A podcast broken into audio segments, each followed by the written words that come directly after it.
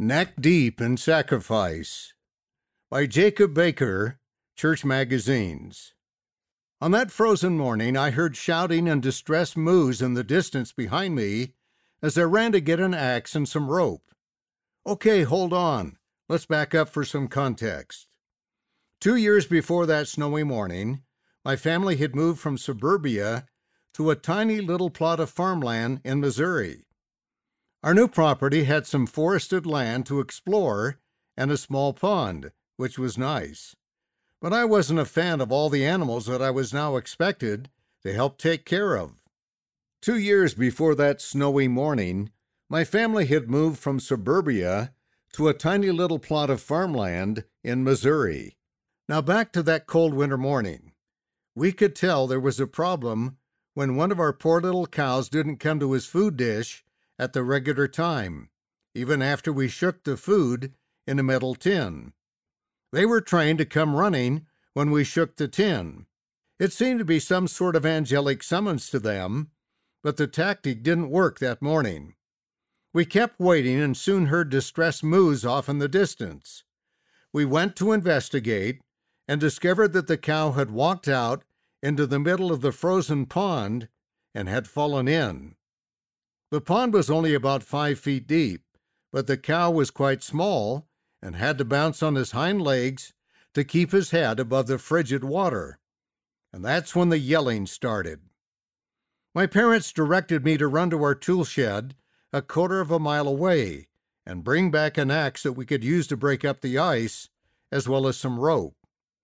The moment I got back to the pond, we tried to use the rope to pull the cow out, but quickly discovered a couple of things. One, none of us actually knew how to tie a lasso. And two, the only rope available was closer in strength and size to twine.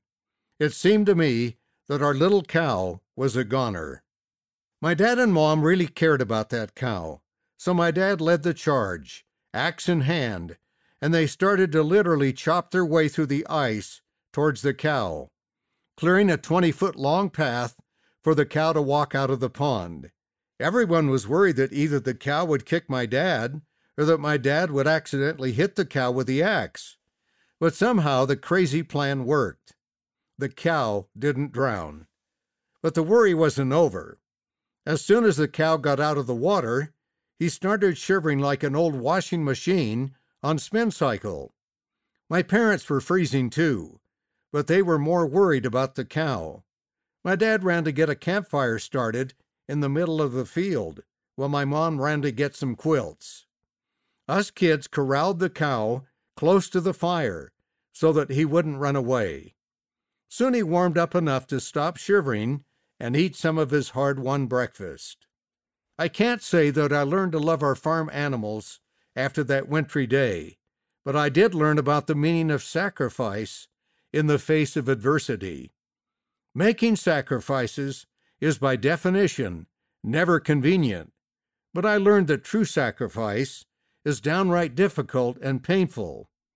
When you sacrifice for others, the pain you go through is always worth it. Perhaps Jesus Christ thought as much when he was about to be born, so he could sacrifice himself for all of God's children. His love for us was and is stronger than the pain he had to endure for us. Now that I've experienced sacrifice for a freezing, drowning cow, the Christmas season reminds me how much love our Savior has for us and how much he has sacrificed for our sakes. End of the article Neck Deep in Sacrifice by Jacob Baker, Church Magazines. Read by David Shaw.